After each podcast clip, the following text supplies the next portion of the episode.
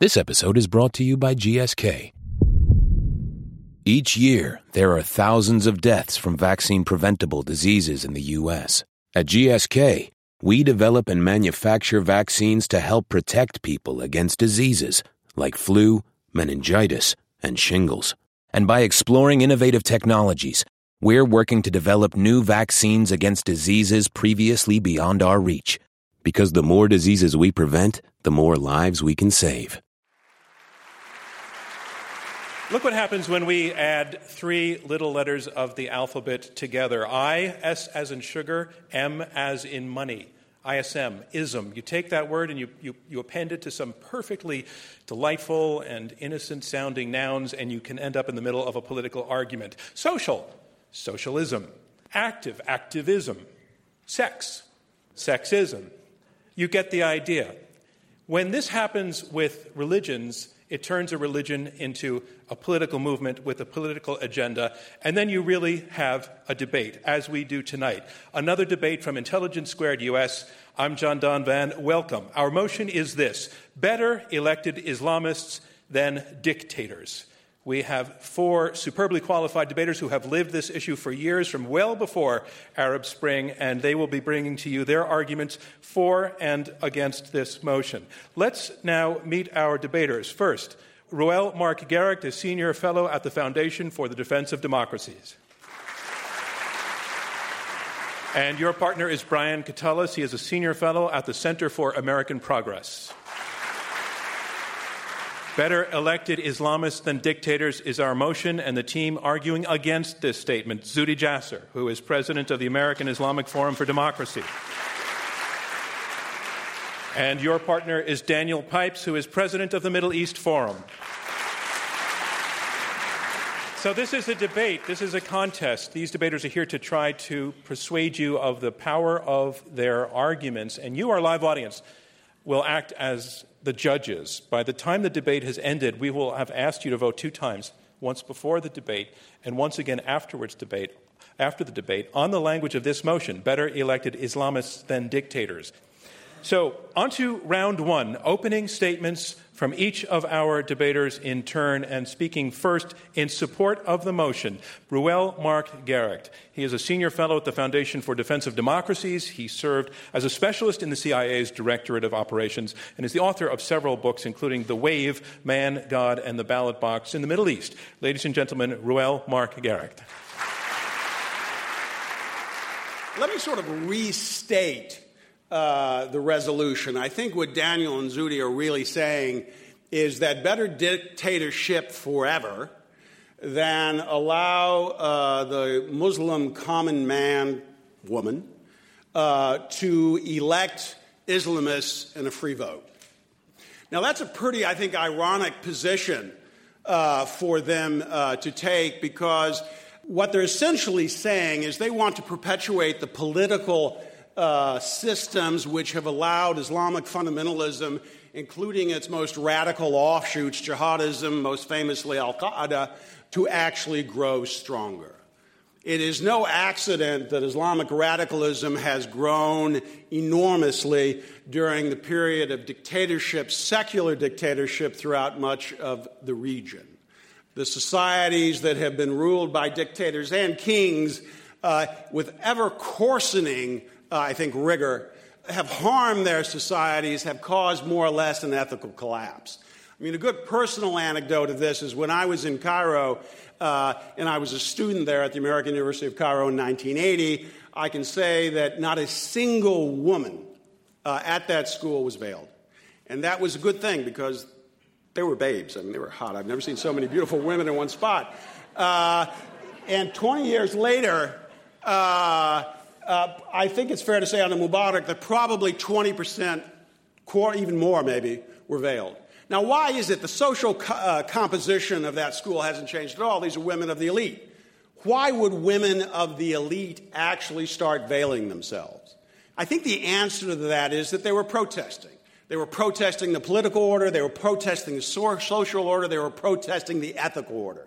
And I think if you, well, it's interesting to then to look north and look at where I think Daniel and perhaps Zuhdi too would once upon a time have said were the best hope for the Islamic world, and that would be Turkey. All right? Because Turkey really had the model that everybody uh, in the foreign policy community on the left and the right really liked. That was the model that you would have in enlightened dictatorship. You have someone like Mustafa Kemal Ataturk. He would come in and, through force of arms, literally, change the society, create the social basis for a more liberal order, and boom, down the pike, you would have liberal democracy. Now, guess what's happened in Turkey? For the last uh, almost 10 years, you've seen the Islamist Party win. As the elections became ever freer, as the generals moved off, guess who became the dominant party? The AKP, the AKP, the Justice and Development Party, which is an Islamist, I think Daniel would call it an Islamist party. So, th- what that ought to tell you is that under no circumstances are you going to create a liberal order in the Middle East without bringing along the faithful. You cannot have a dictatorship who will take the uh, traditions of the past, who will take the ulama, the religious scholars, and throw them in the dustbin or throw them in jail. It is through the fundamentalists participating in the system that you're actually going to develop the jousting ethic that is going to allow liberals to have greater chance. It's the only through them participating that you're going to have people become responsible for politics. You have to bring in some type of democratic system and allow these people to evolve. And they might also say evolution is not possible with Islamists. Well, we know, at least looking in the case of Iran, and we don't know yet what's going to happen in the Arab world. We don't know what's going to happen in Egypt. We don't know what's going to happen in Tunisia. But we can tell that in Iran, under a theocracy, under dictatorship, there has been a profound change, that you have fallen revolutionaries everywhere. I do not have time to go into the number of them, but it is an ocean, it is a tidal wave of people who were once hardcore Islamists who have abandoned the faith and or who have evolved their faith and have become pretty profound Democrats, if not liberals. They still exist in a dictatorial society, but they are, have, you have seen the explosions in 2007, you saw uh, 2009, you saw it in 1997, Muhammad Khatami. So I suggest to you if you want to see evolution, you cannot be in favor of, greater dictatorship, which can only promise you stagnation. Thank you. Thank you, Reuel Marc Gerecht. Our motion is better elected Islamists than dictators. And here to argue his position against the motion, Daniel Pipes. He is president and founder of the Middle East Forum, which publishes the Middle East Quarterly and sponsors Campus Watch, Islamist Watch, and the Legal Project. He is the author of 12 books and his biweekly columns are read around the world. Ladies and gentlemen, Daniel Pipes. Now, the good news, ladies and gentlemen, is that we basically agree on the fundamentals. None of us like dictators. We all want liberal democracy. None of us like conspiracy theories. So the question is not one of principle. The question is really one more of tactics. How do we achieve liberal democracy in the Middle East? And as you've just heard, the argument for elected Islamists is that this flushes out the system and you have responsibility and you have progress. I will argue the opposite case, not because I'm against responsibility and progress, but because I think that the Islamists, whether elected or not, whether violent or not, Islamists of any sort whatsoever, are barbarians, are totalitarians, are far worse than dictators. You're not going to look at me to me to find an apologetics for dictators. They're execrable, they're horrible, they're brutal, they're miserable. But the Islamists, elected or not, are even worse. One can distinguish between those dictators who are greedy. They're interested in their own welfare. Uh, they have huge amounts of money stored away. They invite Mariah Carey in to sing their birthday song. They keep uh, pet lions in their backyard. They have lots of cars and planes. It's the good life. They don't have a vision. They don't particularly cooperate with each other. And they often do cooperate with us because they don't have any particular hostility towards us so long as we don't get in their way. Now, that's bad. There's no, no apology from me on that. But the uh, ideological dictators, be they fascist, communist, or Islamist, are far worse because they wish to impose their vision.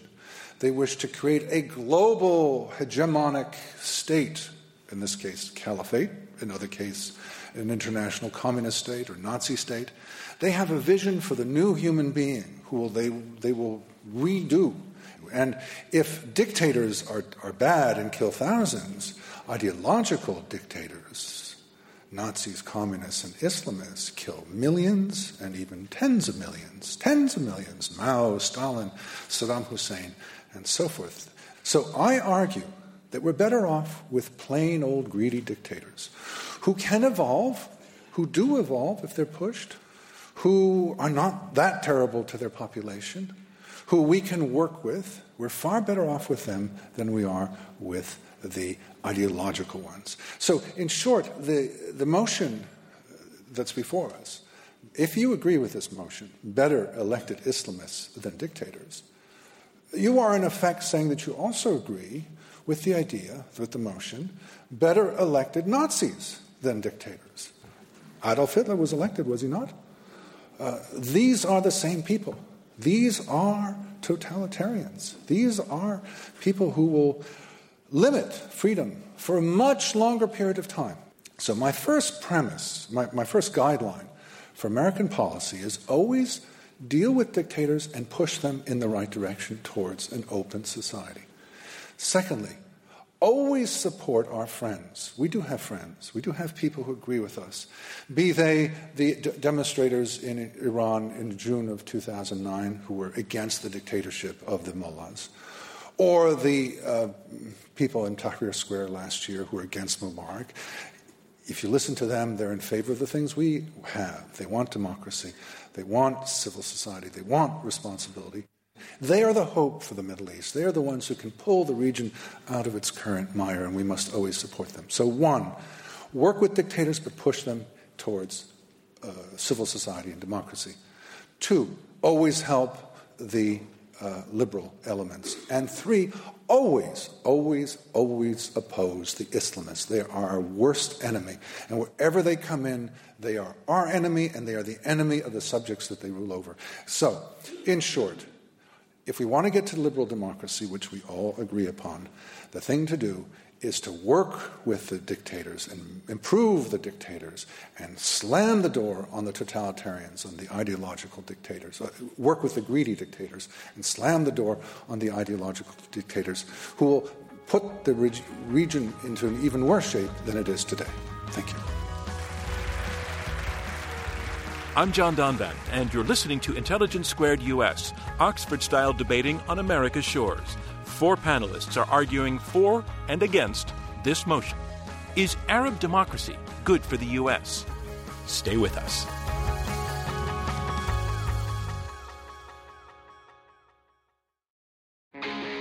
I'm John Donvan, and you're listening to Intelligence Squared US, Oxford style debating on America's shores.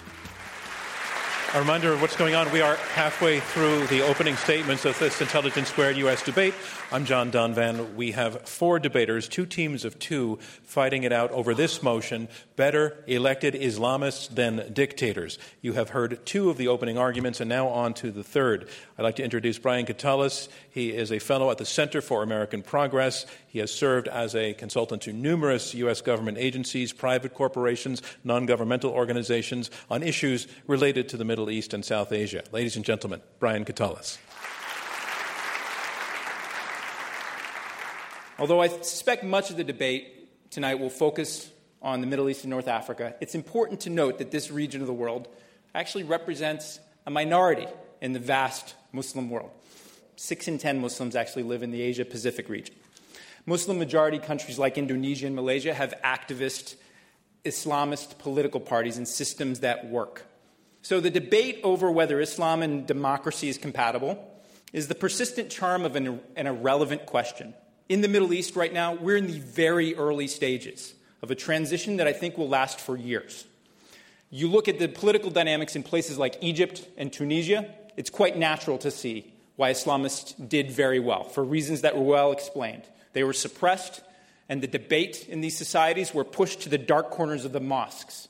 And that debate was radicalized. And yes, there is a threat from radicalized Islam, but it is a consequence of dic- dictatorships, the very thing that if you vote against the proposition, you will be voting in favor of that and continuing that sort of system. It's simply not sustainable. Elected Islamists will change in response to the politics. And I lived over there. And I understand that the basic needs, basic security, jobs, and other things will drive politics. Maybe not in the early stages, maybe when things uh, get a little rough, they'll be a little ideological. But by and large, Islamist politicians will be politicians. And we will need to support this long effort to actually push them to face the same pressures and constraints that other politicians face around the world. And certainly, we, we shouldn't be naive. There's a very real risk that if we simplistically define democracy as the ballot box, you could see uh, Christian minorities, other religious minorities, women see their rights suffer. But my argument, again, against that, and against the arguments of one man, one vote, one time, is that that threat, in the context of this debate tonight, the proposition you have to vote for or against, there's an inherent contradiction there.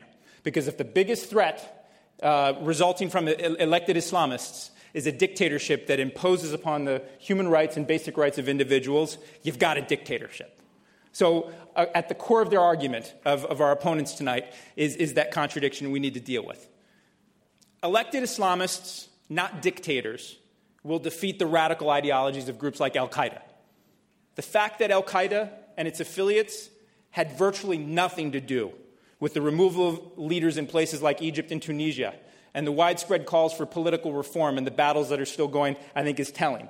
The fact that Ayman Zawahiri, the head of Al Qaeda, wrote a book attacking the Muslim Brotherhood for actually participating in democratic politics is telling. Looking ahead, it seems that Al Qaeda's popular appeal, I think, will remain low, given that many of the protesters were out there supporting democratic reforms. People are going to the ballot box, the very thing that radical jihadists are opposed to. If you vote against this motion, your vote is essentially saying, remember those good old days when Mohammed, uh, Muammar Gaddafi was in power in Libya? Remember those good old days? Remember when he repressed and killed thousands of his own citizens? When he actually used the veil of Islamism at different times and passed laws in the name of Islam to try to establish his credibility. Remember Muammar Gaddafi used terrorists who actually bombed airlines and killed hundreds of Americans around the world. Remember that?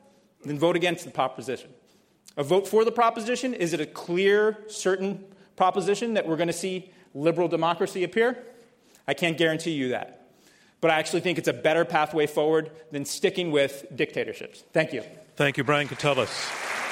Our motion is better elected Islamists than dictators. And our final debater against the motion, Zuhdi Jasser. Zuhdi is the founder and president of the American Islamic Forum for Democracy. He is also a doctor and a former medical officer in the U.S. Navy. Ladies and gentlemen, Zuhdi Jasser.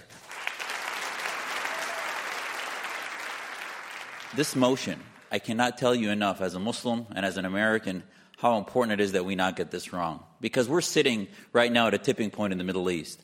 And if we get this wrong and we start to think, well, the Islamists are better than the dictators, we're going to then usher in even worse totalitarianism and dictatorship. You know, one of the old sayings was that hope springs eternal. And certainly, one of the American concepts we've always had is that we want to be hopeful, we want to see progress. But I'll tell you, as a Muslim, I'm insulted at people who believe that Islamism is progress for me as a Muslim. That somehow the theocrats and those with robes that memorize our scripture, that somehow know how to run democracy when in fact it's an illusion. I think one of the things our opposition hasn't even begun to tell you is how they can trust one word that the Islamists tell them. They're deceptive theocrats who'll do anything to monopolize and control our societies. And I think one of the things our opposition seems to be doing, and if you vote for this motion, you'd be basically voting for the fact that somehow they want you to believe that we support dictators. And that's not why I'm on this side.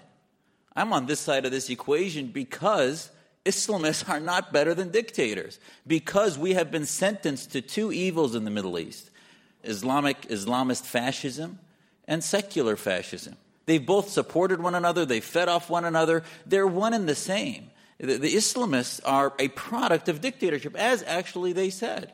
So now all of a sudden we're going to put our hope for reform into not only people that came out of that environment, but people that have thrived in monopolizing and feeding off of a dictatorial mindset, but add one more very important component a, a sense that they have a mandate from God. A sense that they know our faith, they know Islam, and they know how to put into place Sharia or Islamic law, and they will do it not only for their country, they'll do it for the 56 other countries in the OIC, the Organization of the Islamic Cooperation, and they'll thus do it for the world. This is far more dangerous than a simple dictator. And once you understand that Islamism is no different than what our founding fathers fought against when we fought against theocracy in this country, you'll realize that fighting against theocracy is the only way to achieve liberty. And I, as a Muslim, my family fought against dictatorship in Syria. We understand what it is, and you see it today with over 30,000 killed and hundreds of thousands displaced. But American influence, I please don't underestimate the influence that America can have if we try to tip this equation one way or the other. And if you believe that there's a third pathway for Muslims and for all those minorities and women and others in the Middle East, then you must vote against this motion. If you're going to vote with the opposition for this motion, you're going to believe that somehow you can have hope with Islamists. Forget what they say, forget what they believe, forget the fact that women have less and less rights the more the clerics get in control. Forget the fact that the minorities are ousted, the fact that the Jewish population and Copts and others, the more Islamists get in control, the more minorities vacate the premises in those countries. Somehow we need to divorce ourselves from the reality of what Islamists do and say that they're a gateway into a future of hope for the Middle East. The people that are marching on the streets are not doing that to be handed over to Islamists. And I think this is why you should vote against the motion. Thank you. Thank you, Zuhdi Jasser. And that concludes round one of this Intelligence Squared U.S. debate. So now we go on to round two, and round two is where the debaters address one another directly and they take questions from me and from you in the audience. Our motion is this better elected Islamists than dictators.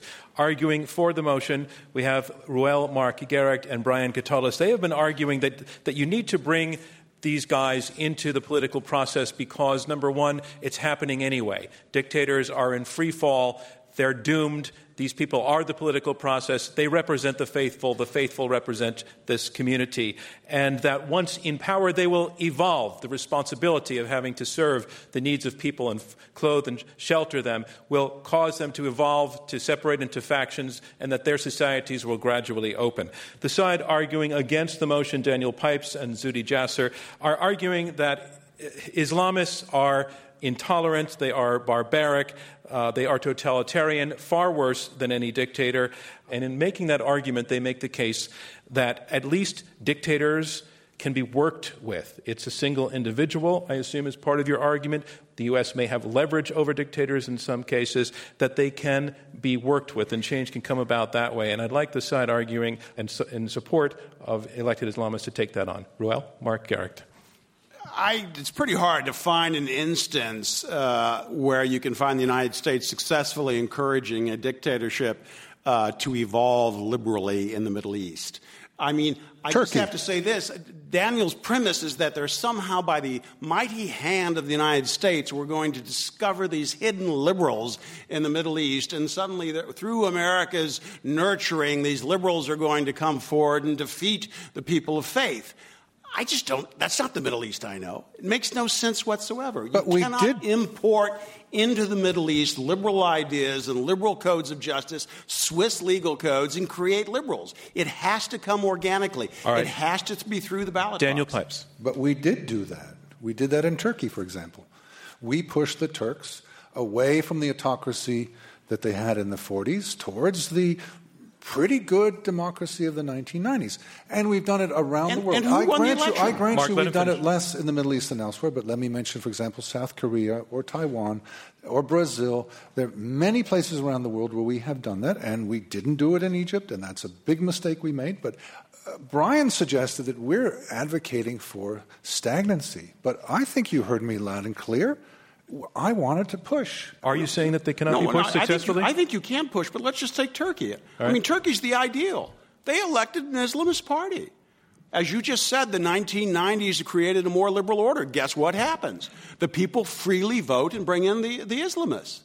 So I don't see if Turkey's not going that way. How is Egypt, which is far less westernized, which has been far, much farther from the European I, I, I love this. Brian, I Brian hang one second, yeah, Zuhdi Jasser. Yeah, you continue to use the old paradigm as if somehow all we have is to look backwards. And I think if there's any message from the Arab Spring is please stop looking backwards at the old and look at the new. And that the Arab Spring was a grassroots revolution. It wasn't about the old either clerics or the dictators. There's new choices there. This was a Facebook revolution, YouTube revolution, Twitter. It was about communications on the ground. The Islamists then hijacked the revolution, and now you want to hand it over to them as if there's no liberals on the ground. And I think it's insulting to the Middle East population to say that there's no liberals that there's no liberals on the ground. I've read hundreds of those uh, uh, leaders and scholars, but they've just either been in jail or suppressed by both of the ones you want us to believe. Brian Katulis. Well, I think the notion that we could work with dictators today in 2012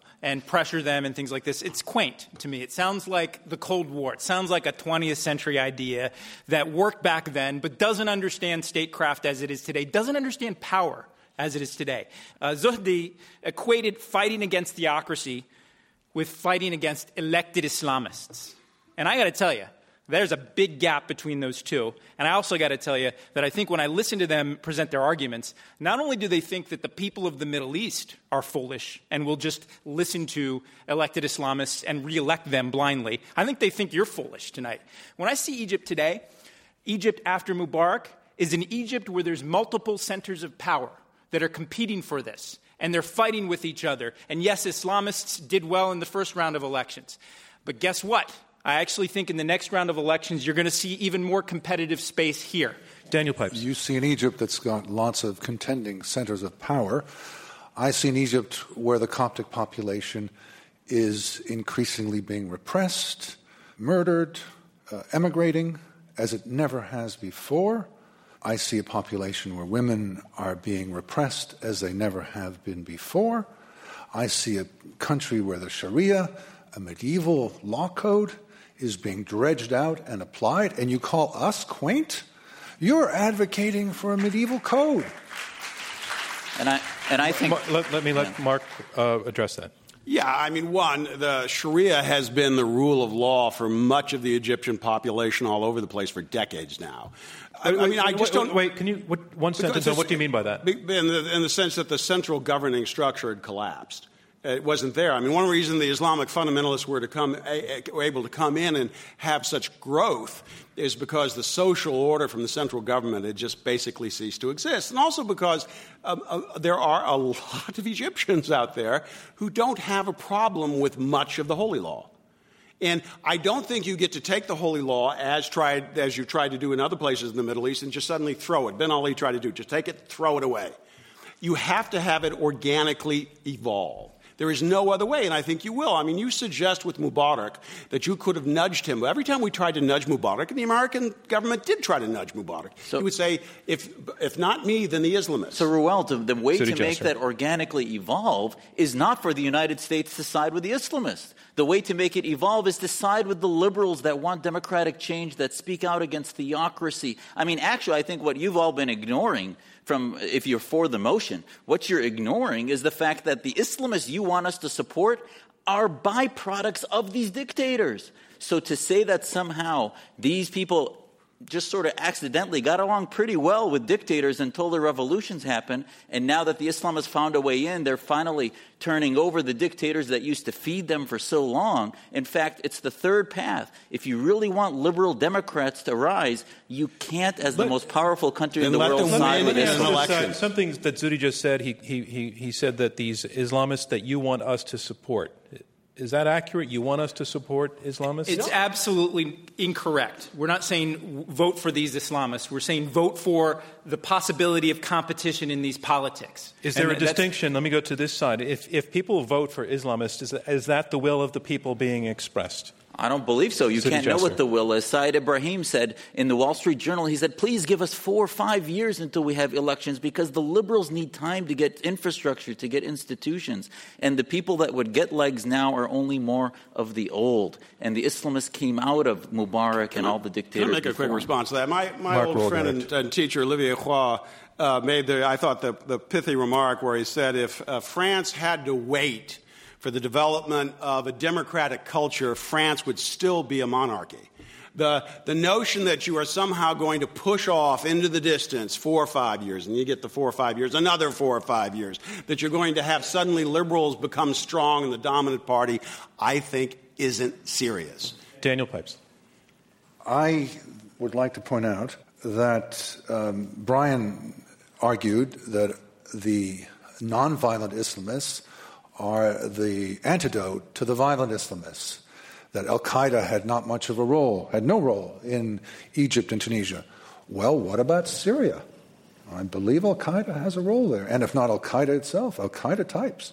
And which is the result of a dictatorship. If I take your formula, you're going to rely on the goodwill of Bashar al Assad to sit down with secular liberals and give up power and actually open up the political system. That's your formula right now. You've been relying re- on that for I'm going to rely on the goodwill and, of and, the and and and the, the, the Al Qaeda elements, which I'm worried about in Syria in the opposition, are the product of decades of that dictatorship that you're arguing for tonight. All right, no, I'll, tell Jasser. you, I'll tell you the reality. I'll tell you the reality of this motion. The reality, Brian, is in this motion, for example, in Syria, you had the SNC, the, the Syrian National Council, that was really a conglomeration of expatriate Islamists that got together. And the question is this is relevant to America. Because do we tip towards those Islamists or do we tell the Syrians on the ground who are a majority, were a majority non Islamist a year ago, that they will get the backing of America and the West true defenders of freedom that will not push their oppressors, the new oppressors instead of the old oppressors. And that's what Islamists are. And, and our opposition, I think, one of the things you're forgetting, I have yet to hear from them one example of Islamists that have moderated, whether it's the Taliban or the Wahhabis in Saudi Arabia or the uh, Islamists in Iran. Every one of them seems to dig their heels in more and more. I'm John Donvan, and you're listening to Intelligence Squared US, Oxford style debating on America's shores. The topic up for debate Elected Islamists What Arab Democracy Means for America. Stay with us.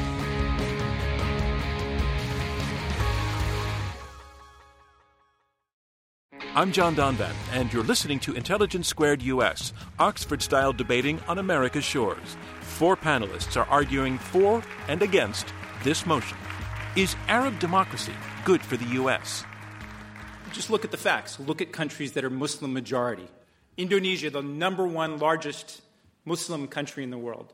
Prime examples of where Islamists ran as political parties and they failed. And their, their populations actually voted them out. And I think the, the central premise that you guys have is that elected Islamists don't change or morph or somehow don't become like other politicians. Well, guess what? They do. When you actually have open systems. We see this in Turkey, too. I see it in Egypt already. And again, we're in the early stages. It's hard to game this out. And you're saying not all Islamists are the same? They're not at I all. John, and they'll, the, they'll the issue is this is a totalitarian, a supremacist idea. Look at the, what this country came out of. I think you're forgetting American history. Our history was that Christianity reformed and separated church and state not through really a simple process. It was revolutionary with hundreds of thousands dying in Europe for the Enlightenment and then the American Revolution. Do you think that the Islamic world is going to separate mosque and state in any less violent type of a revolution? It's going to be major, and the Islamists are right. going to just sort of hand it over. Reuel. Uh, you know, there are Islamists out there who are hell on earth. And I can't think of a single good Islamist. That's really not the point. The point is, is how do you bring about we rest our poli- case. how do you bring about a political system where you have evolution? You're not going to get a situation, and I think we've seen that since the Arab, Great Arab Revolt started. You're not going to get a situation where liberals are going to win an election. People of faith are going to win the election. So you're going to have to take that as a given. You're not going to be able to have the United States come in there and dictatorially, essentially say, I mean, uh, Kissinger made the great line, democracy is great, but it's, I really want to know who gets to win. Uh, you don't get to know who gets to win.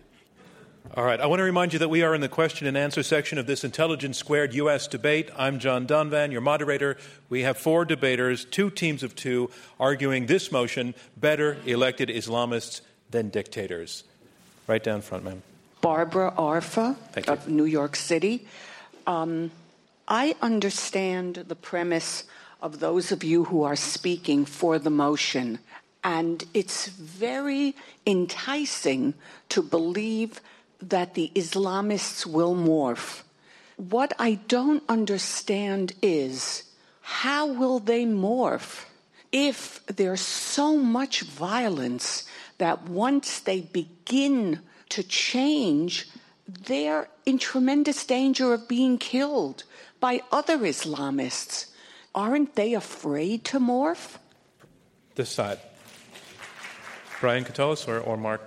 Look, I think Brian they have greater possibility to morph now than if they were facing Saddam Hussein, who killed hundreds of thousands of people. More possibility in places like Tunisia to morph than they did uh, in Libya under Muammar Gaddafi, when you had organized mass murder. And let's be clear about this.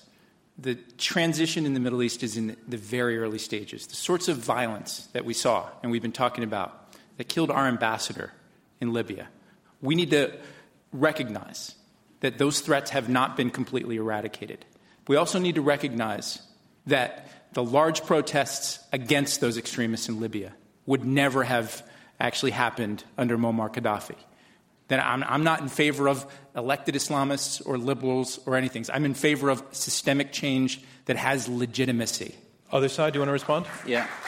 I, I think, I think, again, one of the core mi- things that they're missing, and if you are for this emotion, you're missing the fact that Islamism cannot be morphed. We have a Muslim Liberty Project where we have youth that work with us from the young ages of 15 to 30, and we realized that we had to do it at a young age because once an Islamist looks at the world through an Islamic lens, that government and everything should be looked at through Islam and through clerics, not through independence, not through the separation of mosque and state, and that their identity doesn't come from a national liberal identity, but through a faith based Islamic state, they are done. Okay, go ahead. Uh, thank you. Uh, Dr. Ahmed, the author of In the Land of Invisible Woman. Uh, I've lived in Sharia law in Saudi Arabia and I'm of Pakistani heritage. So, to my colleagues, I'd like you to say comment on Pakistan's 65 year history, where it's advocated to be the world's first Muslim democracy, where there is no functioning democracy unless you are an Islamist sympathizer. I- I'll tell you right now, Pakistan's at an interesting moment that everybody's negative about Pakistan and what's going on. There's an interesting dynamic that's been un- under play there. And I was there in 2009 when there was Sufi Muhammad, the head of uh, Pakistani Taliban group, extremist group. He said that courts are un-Islamic. He said that elections are un-Islamic. And this was at a time, a territory called Swat, about an hour outside of Islamabad, was taken over by those very same extremists. And the national outcry against Sufi Muhammad and the national protests against a video of a woman being beaten in that very same territory, the, the, the, the liberal and democratic response was there. And you saw it in the previous elections in 2008, the MMA. You know it, know it very well.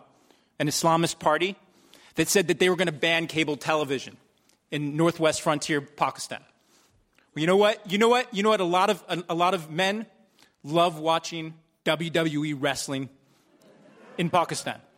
The, these parties tried to rule theocratically and by a basis of religious ideology, and they failed. They were voted out in the ballot in 2008, and as you know, not end of story. They are going to have an election next year, and they're having an open debate. That did not exist under Zia. That did not un- exist under the dictators that ruled, the military dictators that, quite frankly, were backed by the United States, like these gentlemen want us to do. Let's hear And from that- these that did not exist at all. Daniel Pipes. We don't want to back the dictators. Can I make it any clearer? We are not arguing for dictators. We are not arguing to extend their rule. We are arguing that we can influence them in a positive direction. Uh, my, my name is Ben. Uh, I'm an Englishman in New York, like the song. Um, Reuel, you made a, a passing reference to France. Um, and that got me thinking the French, the French Spring of 1789 was followed by 200 years of war, revolution, and genocide. I'm getting worried on this question. yeah, I'm, and I'm coming to the question. now. I, I'm getting so excited, actually. Yeah. Uh, so, so I, I'm sorry. I'm not going to go through the full 200 years. I'm just. How are you? Are you? Are you? are you convinced uh, that we, we can somehow avoid a repetition of that pattern in the Middle East? I, I think the, the, the best answer to that is, and the simplest one, is uh, revolutions are bad. You don't want to have the violence that comes with a revolution. What you want to have is a transition that goes through elections. Uh, and that you want to have folks become responsible for their fates as quickly as possible. There's only one way you do that. There's only one way people become responsible, and that is through elections. Is the process of elections. I mean, take Iran. Iran has just, they've had controlled elections, but the simple fact of having controlled elections in Iran has inspired people to actually take them seriously. I think the central fulcrum of, of their argument is somehow that the voting booth that the election process, that once these citizens enter a voting booth, they somehow become liberals or Democrats, when in fact it's a mobocracy that they're advocating for. That somehow 50%, we learned in this country, we had to have a civil war and a civil rights movement until we understood what liberal principles were from our own constitution. So somehow they're telling us that elections are going to evolve this without a revolution, and the Islamists actually will entrench it more. I'd like let to. Me, let I'd me, like let to. Me, we, we have to wrap. We have to wrap up this section, and I just want to bring up a topic that I thought would come from the audience, and it didn't. And we don't have much time, so I want to ask it very quickly to this side. I mean, we haven't heard very much about the issue of women's rights. You all acknowledge that at this point, most Islamist movements are not friendly to women's rights in the way that we would understand it. And I want to ask this side, you know, where do you draw the line on that? Well, it's, it's, a red line, and I think we see the dictatorship of Saudi Arabia as one of the worst offenders of women's rights. And I think you see uh, the, the, places that have, uh, again, Muslim majority countries, Malaysia, Indonesia, and other places, with Islamist parties, respect for women's rights, and like everything else, in places like Morocco, too. And I think there's a fight that women, as long as they can go back to the ballot box, as long as there are institutions there, as long as women have a voice, in those uh, debates. I believe that you'll see eventually a more sustainable and legitimate foundation for women's rights in these countries. 15 I, seconds. I, I have to say, when the dictators, when Mubarak wants to control the women in his population, he uses the Islamists. When the Saudis want to control the women in their population, the Islamist Wahhabis are the ones that they use to do that. So now all you're doing is you're elevating the judges and the teachers from their positions to run the whole country. I'm sorry, I'm not going to you know, I think we need to vote against the motion as a result. And that concludes round two of this Intelligence Squared U.S. debate, where our motion is better elected Islamists than dictators. And remember, uh, this is, we're now going to go to closing statements, and this is their last chance to persuade you of the power and the quality of their arguments. And speaking first against our motion, better elected Islamists than dictators, Daniel Pipes, president of the Middle East Forum. Thank you. Uh, the word checkmate in chess comes from Persian, shahmat, which roughly translates to the Shah, meaning the king, is defeated. Now, there was a Shah who was actually defeated in 1979. He was thrown out by Khomeini and the Islamists. And what's so striking in retrospect is how many Westerners greeted this event with rapturous excitement. For example, the deeply influential French philosopher Michel Foucault called Ayatollah Khomeini a saint. In this country, Jimmy Carter's ambassador to the United Nations, Andrew Young, made a little less of a statement, called him some kind of saint. well, look how things turned out. Iran is today the rogue state, along with North Korea par excellence. Its government is despised by three quarters or more of the population. It is the leading ter- terrorist state in the world, terrorist sponsoring state in the world. Its nuclear plans make it the single greatest menace to world peace today. So, looking back to 1979 and calling Khomeini a saint, expecting things to be better, I would suggest to you not to make the, make the same mistake, not to put your faith in Islamists. Expect the worst of the Islamist regimes. These are people who are not going to let go of power. One man, one vote, one time, or maybe two times is what you can expect. Thank you. Thank you, Daniel Pipes. Our motion is better elected Islamists than dictators, and here to speak in his position, closing statement on the motion, Reuel Marc Gerecht, a senior fellow at the Foundation for Defense of Democracies. Daniel started off by talking about tactics. And I have to say, this is the part I simply don't understand. I mean, he says we have dictators to, to, to push around and make evolve, but we've, they didn't evolve, and we did push them around. I don't understand how you actually make a dictator become allow, allow, liberals to win in a democracy and deprive everybody else.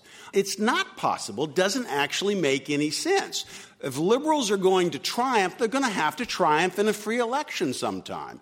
You're not going to be able to hold off an election and know, and you, you only get to have that election when you know that they are going to win. And until that moment, you can't have the election.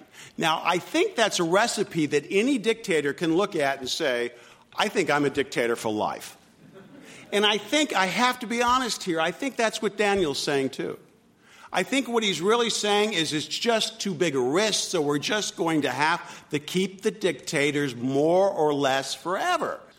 I, I don't see how in, in, in the Middle East, where the region is, has been defined by faith, increasingly so under dictatorship, that you get to imagine a scenario whereby suddenly through American pressure, intelligently applied, of course, because Americans always apply pressure intelligently, that you are going to create a liberal order without coming to the ballot box and testing yourself. Thank you. Marc Gerecht. Our motion is better elected Islamists than dictators, and here to summarize his position against this motion, Zuhdi Jasser, who is president of the American Islamic Forum for Democracy. Even before we said a word, our opposition was trying to paste us with the dictators. And at the end, I think if you look at the poster children for Islamists, which is really the question in this motion, the poster children for the Islamism movement are the Muslim Brotherhood. And look no further than their emblem, not their emblem in English that says freedom and justice and all those good words that we want to hear, but the words in Arabic, and under it in Arabic it says, وَعِدُّ لَهُمْ. And that's the beginning of a passage in our Quran if you look at the translation, hence make ready against them whatever force and whatever mounts you are able to muster so that you might deter thereby the enemies of God who are your enemies as well. That is on the emblem of the brotherhood in Arabic. Their motto, Allah is our objective, the Prophet is our leader, the Quran is our constitution, jihad is our way, dying in the way of Allah is our highest hope. They got elected and they haven't seemed to have abandoned that motto. Yet our opposition wants you to vote for a whim that somehow these demagogues, these Islamist supremacists, will abandon these ideas, and I haven't seen one evidence that they have. In fact, when they get in power, they smother the liberals. So many of our families have had it with dictators. Don't push upon our communities new dictators using religious language and suits. And it's bigoted to assume that Muslims and Islam can't have a third path, that Islamism is Islam, and it's not. So you must vote against the motion if you believe in real hope, real hope for those on the ground, and that those dying in the revolutions did not die in order to give opportunity to new Islamist dictators. They died for real liberty. Thank you, Zuhdi Jasser. Our motion is better elected Islamists than dictators. And here to summarize his position in support of the motion, Brian Katulis, who is a senior fellow at the Center for American Progress. We, we really have a, a choice here tonight. It's either to accept a reality a reality that the dictatorships in the Middle East and in parts of South Asia have fostered the sorts of ideologies that led to the deaths of people in those societies and right here in Manhattan. And we've got a choice here today. We can stick with that old system that is crumbling, a system in countries that have a population where more than half of the population is under the age of 25. And change is coming, whether we like it or not. And we can pretend like the system of dictatorships that we see in Saudi Arabia or in Iran or in other places that we can work with them somehow and they'll open up. We can continue to pretend that that's the pathway forward. I believe that the rough and tumble jousting of politics in these societies are the only thing that's going to produce the sort of legitimate change that comes from within. It's going to take a long time. It won't be simple or easy. But I actually think we stick with the process of democratization as it's unfolding, or we continue on the current path of, uh, that, that produce the sorts of extremists that we've seen. Thank you. Thank you, Brian Katulis. And that concludes our closing statements. Um, I just want to say about the quality of this debate we presented tonight. We've done, I've done 46 of these now, and the question I most often asked is which was the best debate that you've ever seen. Uh, I think this one is a contender. I really want to congratulate these guys for doing this. Okay, it's all in. Our motion has been better elected Islamists than dictators. We have heard the arguments for and against this motion. You voted twice, once before the debate and once again afterwards. And the team whose numbers have changed the most by your vote will be declared our winner. And here's how it goes. Before the debate, 38% were for the motion, 31% were against, 31% were undecided. After the debate, 44% are for the motion, that's up 6%. 47% are against, that is up 16%. That means the team arguing against the motion has carried the day. Our congratulations to them. Thank you from me, John Donvan, and Intelligence Squared US. We'll see you next time. This Intelligence Squared US debate was held at the Kaufman Center in New York City. Dana Wolf is the executive producer. Maureen McMurray and Rob Christensen are the radio producers. Damon Whittemore is the audio engineer. Chris Kamikawa is researcher. And I'm your host, John Donvan. For more information or to purchase tickets to future events, visit www.iq2us.org. Intelligence Squared US is supported by the Rosenkranz Foundation and distributed by NPR.